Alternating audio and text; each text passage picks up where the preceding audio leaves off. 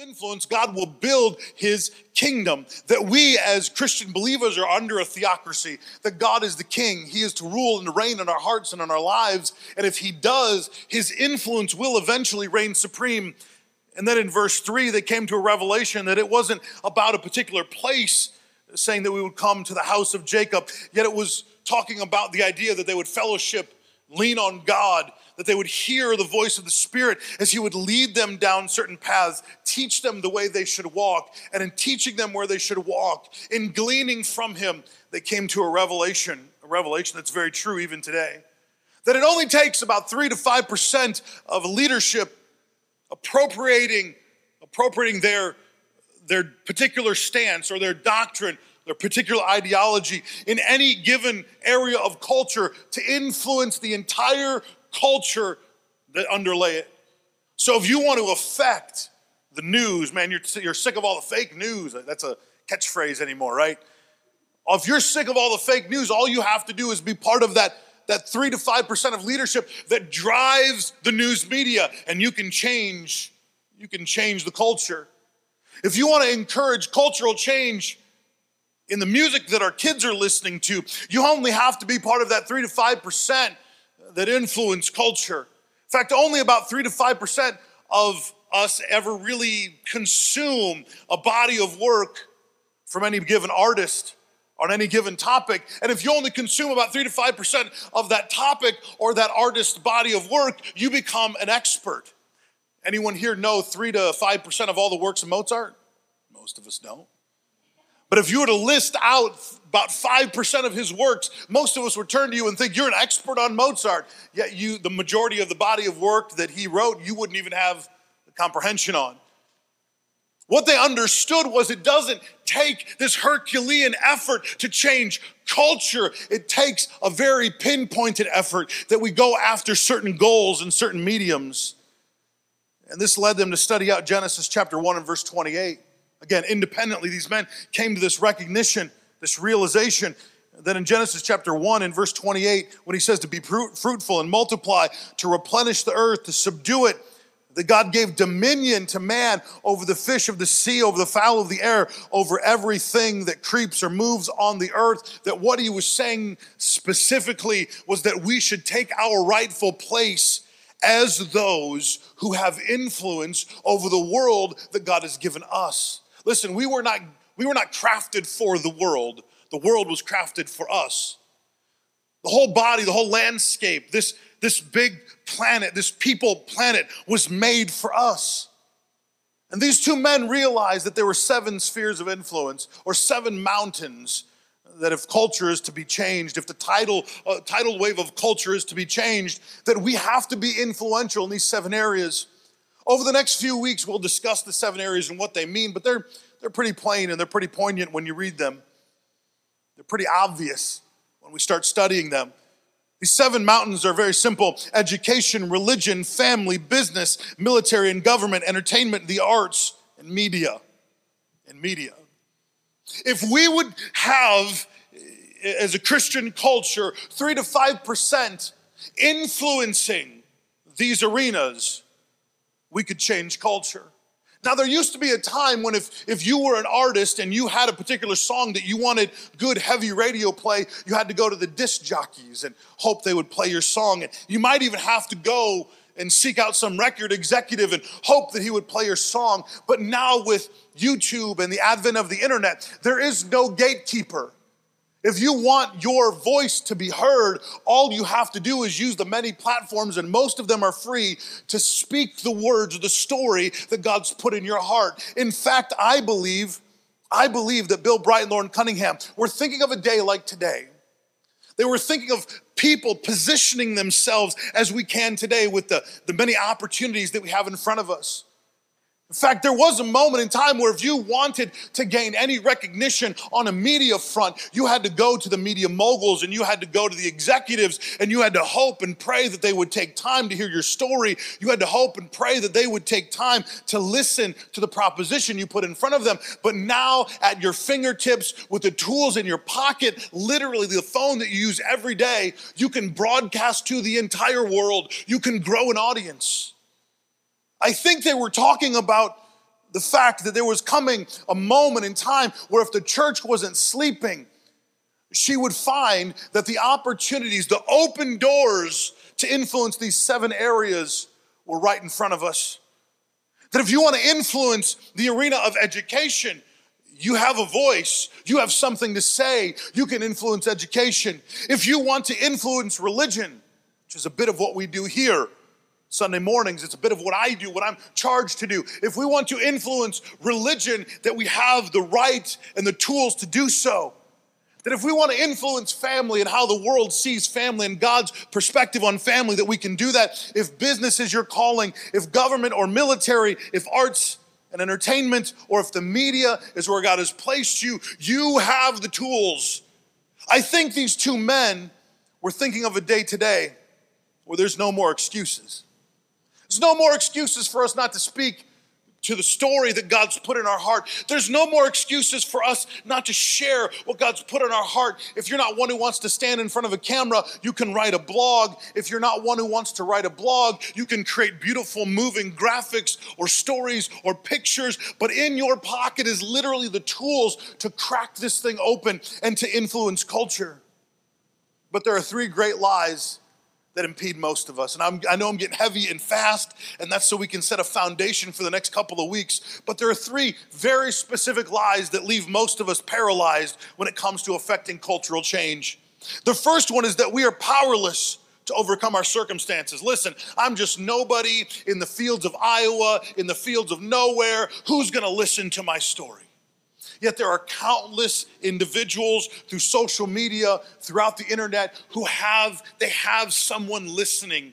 They have someone who wants to hear their particular take or viewpoint on what they're talking about, on the topic that God's laid on their heart. You are not powerless to overcome your circumstances. You are not too dumb to jump into what God has called you to.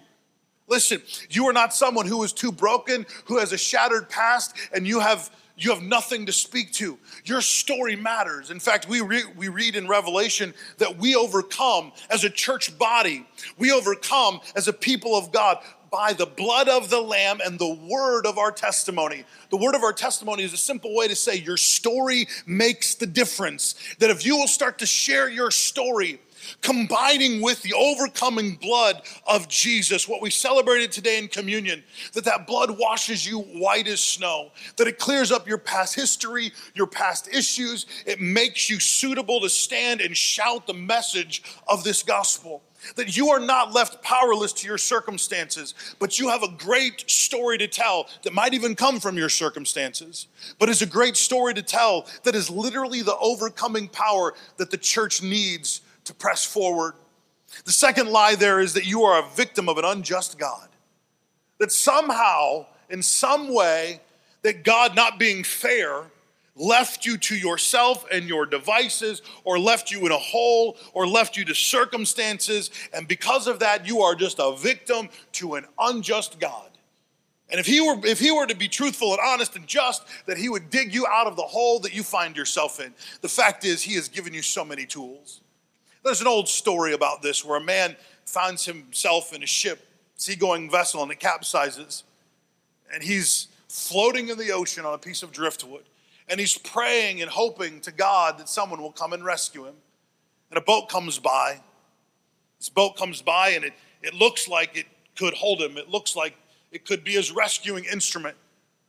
Yet he doesn't understand the culture, the language of the people who are in the boat, and they drive off because he can't he can't understand what they're saying so he doesn't communicate with them and because he doesn't communicate with them properly what he's saying to them doesn't make sense and they drive away.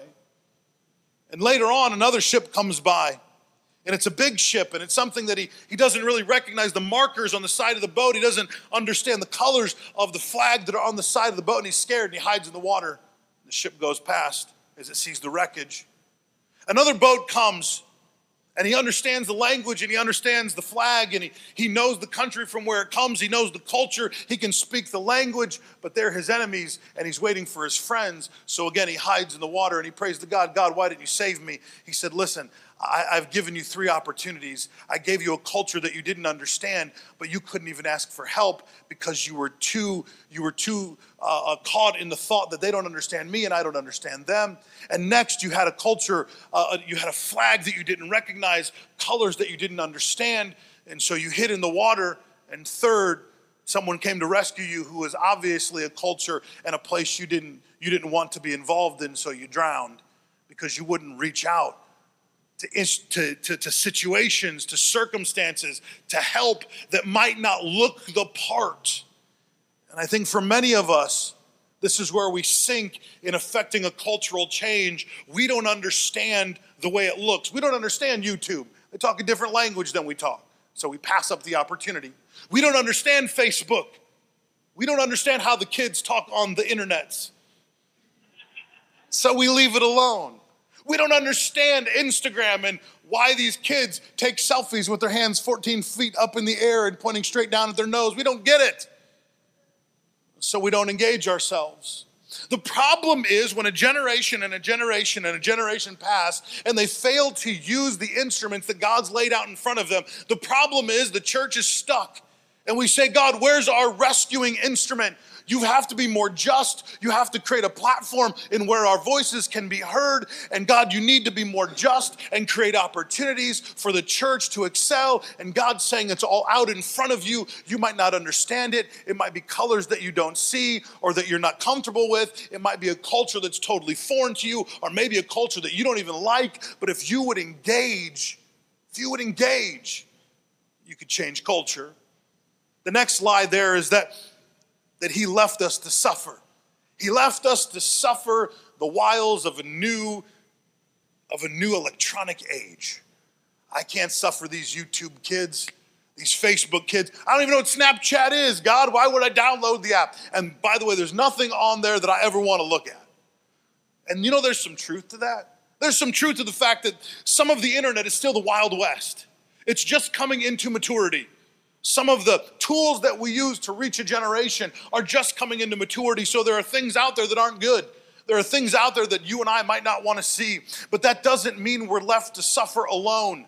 That doesn't mean we're left to suffer as we don't understand or can't connect with culture. That simply means that we have to learn how to engage at a different level. And I'm using the idea of the internet and the cultural change there uh, for a reason. We can apply this to many different areas of our life many different areas of cultural change. But the fact is, we have to start to learn to speak a new language. We have to start to engage at different levels if we're going to affect these seven areas of influence. If we're going to learn to affect an area of education, it doesn't mean that you have to be on the educational board. It doesn't mean that you have to be a teacher. If God's gifted you in that area, now, if He has, and that's where you're working, great. But there are so many opportunities for you to influence that arena of life that you don't have to ask the people at the front door anymore for permission to come in. The, the, there is no more gatekeeper, but God will place us where He wants us. Matthew chapter 16 and verse 19 says it this, and I will give you the keys to the kingdom of heaven. And whatever you bind on earth shall be bound in heaven, and whatever you loose on, er, on earth shall be loosed in heaven. Man, we have so distorted this scripture. We have used it as a way to, to, to pseudo pray for people. We have used it as a way to counsel people inappropriately. We have used this scripture in so many different ways that don't apply to its honest to goodness understanding. God has given us keys to the kingdom. He's given us an opportunity that we have in our hands the right to affect real life change that if we would learn to use the keys appropriately, that there are things on this earth that God says we can put up, put away with, and deal with. And there are other things that I want to loose from heaven. I want to bring heaven to earth. And if we would learn how to use the keys that we have, we could open up doors that no man can shut. But for many of us, we're paralyzed to jump into cultural change because we don't want to engage with culture. What they say? What will they say about me? What if it doesn't come across the way I intend it to? What if I what if I as a teacher go to that school board meeting and they don't hear my voice? What if I as a business owner try to encourage and inspire someone to act differently in their business dealings and, and they shut me off or I lose the account or I or I don't get the job or the promotion that I've been that I've been seeking after? Listen, there are many, many, many what ifs. But if we're going to affect culture, if we're actually going to have an impact as a church in our community, in our region, then we have to understand, we have to make placement to find ourselves and where God's put us and where we fit in these different spheres of influence. Now, today's just an overview. We're not going to get real detailed on what this means, but I want to encourage you. I want to inspire you to find out what God's called you to. I don't care what your day to day job is. That might be where God's called you, maybe it's not. Uh, Kurt was up here helping us with, with worship, and he and his wife Diane, I've known for, oh my gosh, since I was a little snot nosed brat, and they can testify I was a brat at times. And uh, Diane was my youth pastor. Obviously, Kurt was always around and doing worship and music with the, the, the kids and, the, and, and all that stuff. And um, man, some of the stupid things. I, I, hope my kids never find out some of the dumb things I did. I, I filled up a water uh, gun with bleach one time and thought it would be funny to hose a couple people down. And it wasn't, yeah, you're like, oh, I thought it was hilarious. I got a talking to, and then I had to pay for everything. Uh, it wasn't funny, and I hope my kids never find that out. And as a pastor, it really wasn't funny. Uh, but anyway, uh, but Kurt's job doesn't necessarily have him in the place where he's most influential. In fact, from from dealing with Kurt over the over the many years, he's a good job, and, and I think he likes what he does. I don't know. I haven't get, gotten that specific, uh, but I know that his passion is music and there are so many people who have come through their life that he has trained, that he has taught, that he's encouraged on how to worship God. It's more than just music. It's, it's more than just arts and entertainment for him. It's, it's using the hook of the guitar. It's using the hook of the music. And I remember the years that he played in an Irish band. It's like, where did this come from? It was an opportunity for him to influence culture by using the vehicle that is his passion. And I'm picking on him today because it works really well for my sermon. But most of us have a passion in life. Sometimes it's your career, sometimes it isn't. And if you allow God to, He will, He will give you the opportunity. In fact, the Bible says your gift makes way for you. It gives you opportunities. If you will allow God to use the gift that He's put in your heart, you will affect one of these mountains. You will affect one of these spheres of influence. But quit thinking you have to ask someone their permission. There are so many open doors, and the internet age breaks those doors wide open. And we have opportunities every single day of the world to affect culture, to affect change. We have, we have the opportunity to do what Jesus said in Matthew chapter 16 to actually bring to heaven or from heaven to earth the plan and purpose of God. We actually have the opportunity in our spheres of influence to lock up cultural issues, to box them up, to cast them off, and to bring to light what God would speak to that cultural issue if we'll allow ourselves. If we'll allow ourselves to live, to live in the missionary mandate that Jesus gave his disciples. Jesus gave his disciples a simple missionary mandate. All of us are missionaries. Whether you know it or not, you're a missionary. Whether you want to accept it or not, you are a missionary. Jesus gave this mandate to his disciples go and make disciples of all nations.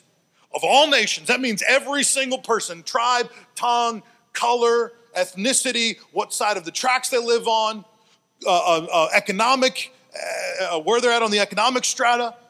That we are called to make disciples of all people. And that mandate, that mandate is what will effectively transform culture. Let me say it like this transformed people transform culture. Now, what you don't know about Kurt Stewart, I'm gonna pick on him a little bit more, is he's always been into music. And it wasn't always for Jesus. But at some point, God apprehended his heart. And when he apprehended his heart, the transformation that was made, Kurt as an individual transformed and then used that through these many, many, many years. Man, he's been doing worship and teaching and training worship longer than I've been alive. That transformed culture, there's a wave of transformed culture that's behind him. We have that same opportunity to look at what, where God has gifted us, to look at where God has placed the mandate on our heart, the passion of our heart, and not to just keep it to ourselves, not just use it as an instrument to get noticed, but use it as an instrument for cultural change here in the Quad Cities and in our region. Transformed people transform culture. But we've come to a place where we've decided to give up the transforming nature of the gospel for a covenant tolerance. This covenant of tolerance is very simple. It says, I won't, I won't tell you what to do as long as you don't tell me what to do. And man, we've come to a place in culture where this is, this is where most of us want to live. This is not just the church, but I'm talking to everybody wants to live. Don't tell me how to live my life, and I won't tell you how to live your life. You do your thing, I'll do my thing. Right? We hear it all the time. You do you, bro. You do you. The problem is that's not the gospel. The gospel says that we have an opportunity as changed people, as transformed people, to bring a sense of transformation to the culture that we are living in. We have an opportunity to take what God has done in our lives and affect culture and where He's called us to. So at some point, we have to kick off this covenant of tolerance. This, this covenant of tolerance, this, this idea that, that we don't have to be a spark or that we're not the agent of change for the culture around us. If God placed you somewhere, He placed you there so that you could change the culture. And many times He uses the story of your life to change the culture that you used to be a part of. Man, if you're a big gaming nerd and geek and Dungeons and Dragons and comic books and this and I don't know what, but whatever.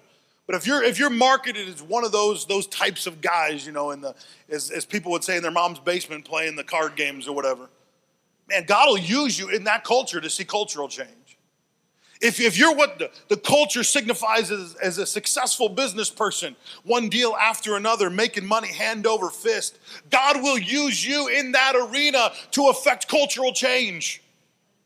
If you're a mom and you're really good at being a mom, and it's your life's passion to mother your children, God will use that instinct for cultural change.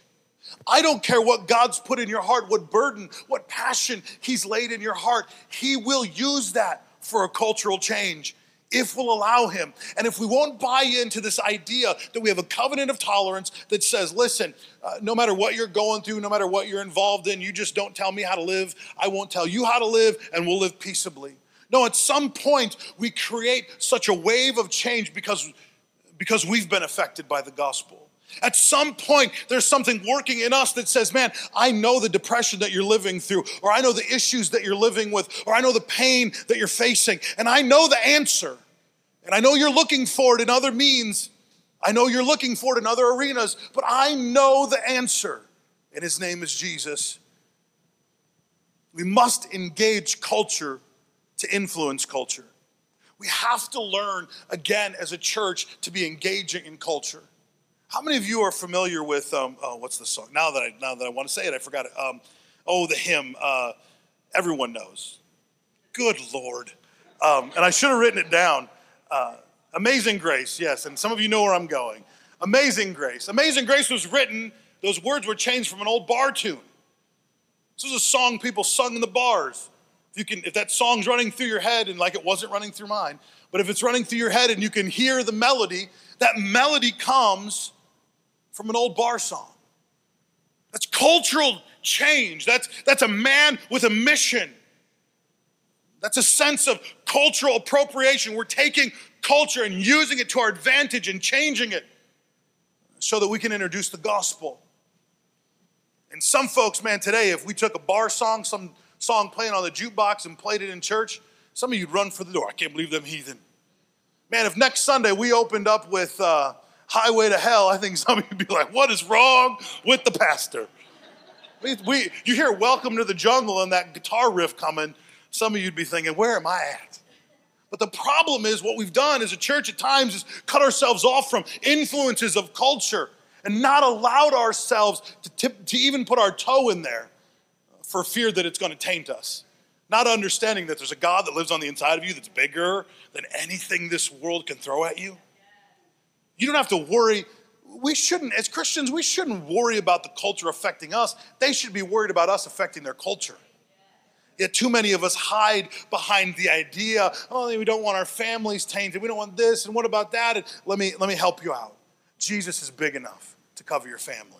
Jesus is big enough to cover your heart. Jesus is big enough to cover your intentions. Jesus is big enough to cover you when you go out into enemy territory. Jesus is big enough to cover you in areas that might not seem comfortable. In fact, he wants to because he wants to see life change happen. 1 Corinthians chapter 16 and verse 9 it says that because of the great this great effort that we have that this great Herculean effort we have at changing culture, that there are a bunch of people who want to oppose. There are going to be people in the church and outside of the church. There, you can read it for yourself. I don't, I don't have time to get through all the details, but there are going to be people who want to oppose the work of God in your life. There are going to be people that want to oppose the work of God as you go to affect and change culture and set into motion cultural effects and cultural changes. Why? There's a whole plethora of reasons. Some are jealous, some are plants of the enemy, some are just stupid.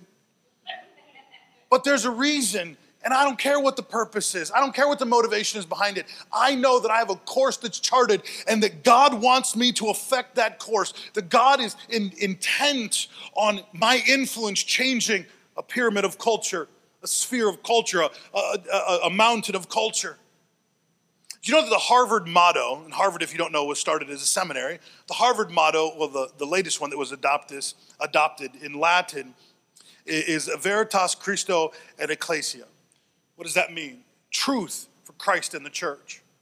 Harvard isn't exactly known as a beacon of church or a beacon of truth for church. Harvard isn't exactly known as a beacon of truth for God or for Christ. Yet their motto on their insignia in Latin, truth for Christ and the church. Their mission statement, truth for Christ and the church. And they've, they've whittled it down on most of their documents to just say truth in Latin, veritas. Cultural influence happened where men who went to this prestigious university to study the scriptures to know the Word of God inside and out, to get all of the tools necessary to be preachers of the gospel at some point in time. It was whittled down to truth, and now it's they're trying to even change it to not the truth, but a truth. That a truth would be their motto. That their students would walk away with their particular truth. The truth would be relative, and truth would change, and truth would be subject to the hearer truth wouldn't be solidly standing on the foot on the foothills of Christ and the church, that it would be fluid some sense. This motto is why Harvard, in my opinion, the standard that they held has degraded over time. They couldn't keep to the motto. They couldn't keep to the song of their heart of when they were first uh, carved as an institution of learning. And how many of us have had a motto over time when we first got saved? I'm gonna go for Jesus. I'm gonna give it all. I'm all in. We had this, this inward knowing of this motto of our heart, and over time it's just changed. Maybe it was I'm all in to I'm in. Maybe the motto at first was Jesus, have everything, and now it's just Jesus. Maybe the motto of your heart at one point focused on your intent to see life change, and you said, God, I will give you my all, and now it's just, God, I'll, I'll, try to give. In our own lives, at times, just like we see the Harvard motto decline, we can see our own lives' motto decline because we don't feel effective in our sphere of influence. We don't feel effective in the cultural change that God is pushing us to. We don't feel that we're seeing the fruit that we need to see. And I'll get there in just a moment. But cultural change, the reason for most of us, the, the degrading of the motto, the cultural change should be a fruit and not the goal. And most of us, when we get saved as young pub Christians, the first thing we want to do is go see the whole world turn topsy turvy and upside down. Man, we're going to be the next Billy Graham. You know, Billy Graham was Billy Graham not because he wanted to be Billy Graham, he was Billy Graham out of the fruit of his heart, out of the passion of his soul, because he stayed true to himself. The goal wasn't to be on television or to be in all the papers or to even have these massive crusades. He just preached a simple message of the gospel and it was blessed many times over. I think for many of us, if we would come back to that simple message, that we would be true to the core of who God's called us to be, that we would be true to the message of the gospel and give the results up to Him and not be looking for the fruit always and not always be looking uh, for the manifestation, but that the cultural change that we're seeking after, that we would know we're on the right path because we're listening to the voice of the Holy Spirit. If that were our motivation, I think many of us could hold true to our our once forgotten motto. Loren Cunningham says it this way He says, When you use your authority, you lose influence. When you use your influence, you gain authority.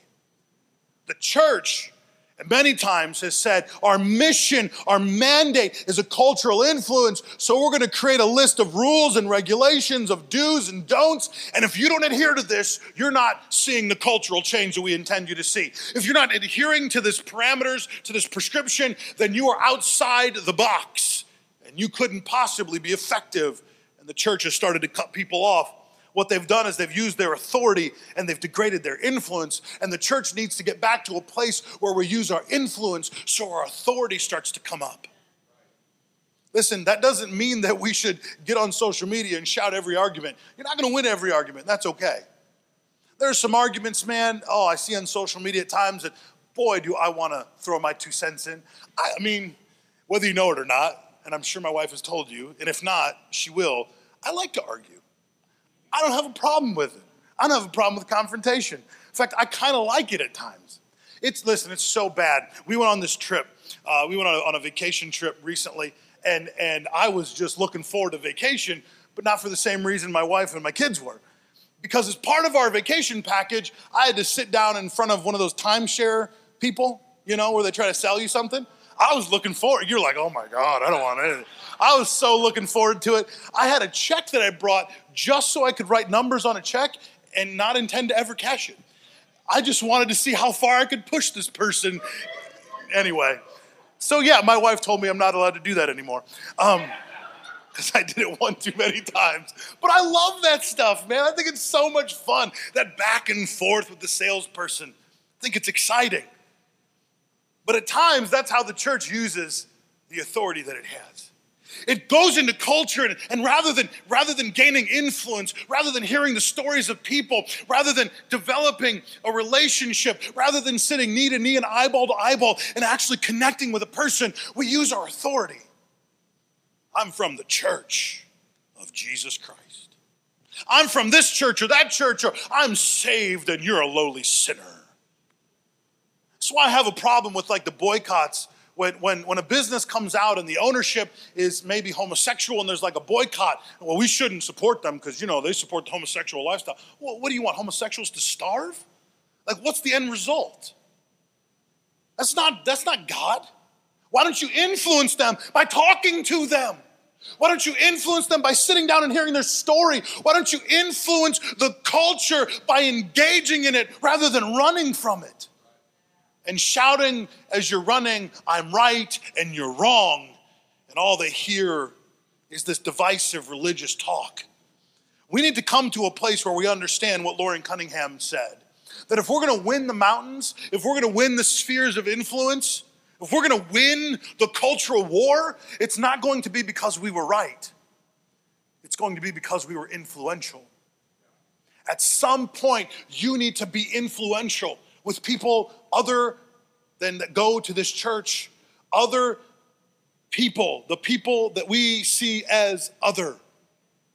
I don't care if that's skin color, I don't care if that's an economic background, I don't care if that's maybe their religious preference or lifestyle preference. Whoever sits in that, that, that, that, that bracket of other eventually we have to have conversations with. Eventually we have to bring them in. You know why? Jesus died for them too. He died for you but he died for them too. And by the way, when you already have your ticket to heaven, I am way less concerned about you as I am with them.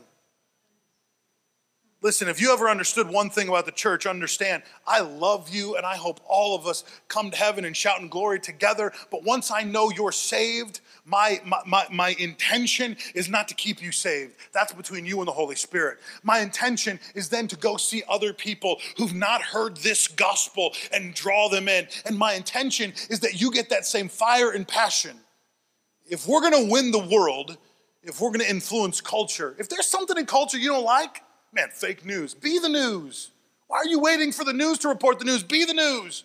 There's no, there's no one standing in your way anymore. If you don't like the songs that are being sung, then write something better.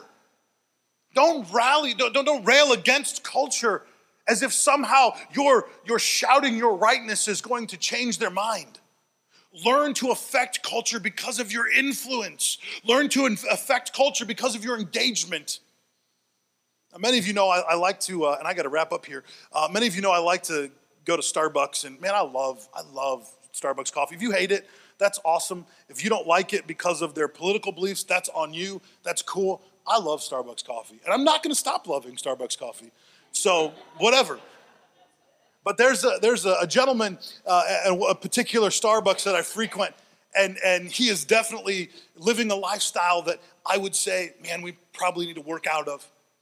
And he's decided to take that to the next level, and he's starting adorning himself with, with different things. And, and I was standing there, we are having a conversation, and a, and a pastor walked by who I know and said, I can't believe you talked to him. I looked at him and said, I can't believe you don't. What are you talking about? This, uh, no, no, don't, don't clap for me because here's the problem I have with that. How many of us do the same thing? From time, and this is my this is this is this long-standing relationship I built, and it doesn't mean I'm not judgmental on other issues. There are moments where I'm judgmental. I'm just as judgmental as anyone else. There are moments I judge too, but I've built a long-standing relationship. And if this kid decides to take his his turn down this path of sexuality in a different route, I'm gonna I'm still gonna be in, in, in conversation with him. I'm not gonna cut him off. But we need to come to a place that if we're to affect culture, if we're to if we're to take our mountain, if you're going to take this mandate from this sermon series seriously, if you're going to take your mountain, you're going to be involved in cultures that you don't like. You're going to be involved in cultures that are difficult. Listen, when smoking was a part of restaurants, I used to I used to kid with my mom, you need to sit in the smoking section from time to time. She hated it. Oh man, made her cough and everything else. But it's the way that we affect culture. Find people who aren't like you, the others, and invite them into the conversation. And we will start to see a cultural revolution. Amen.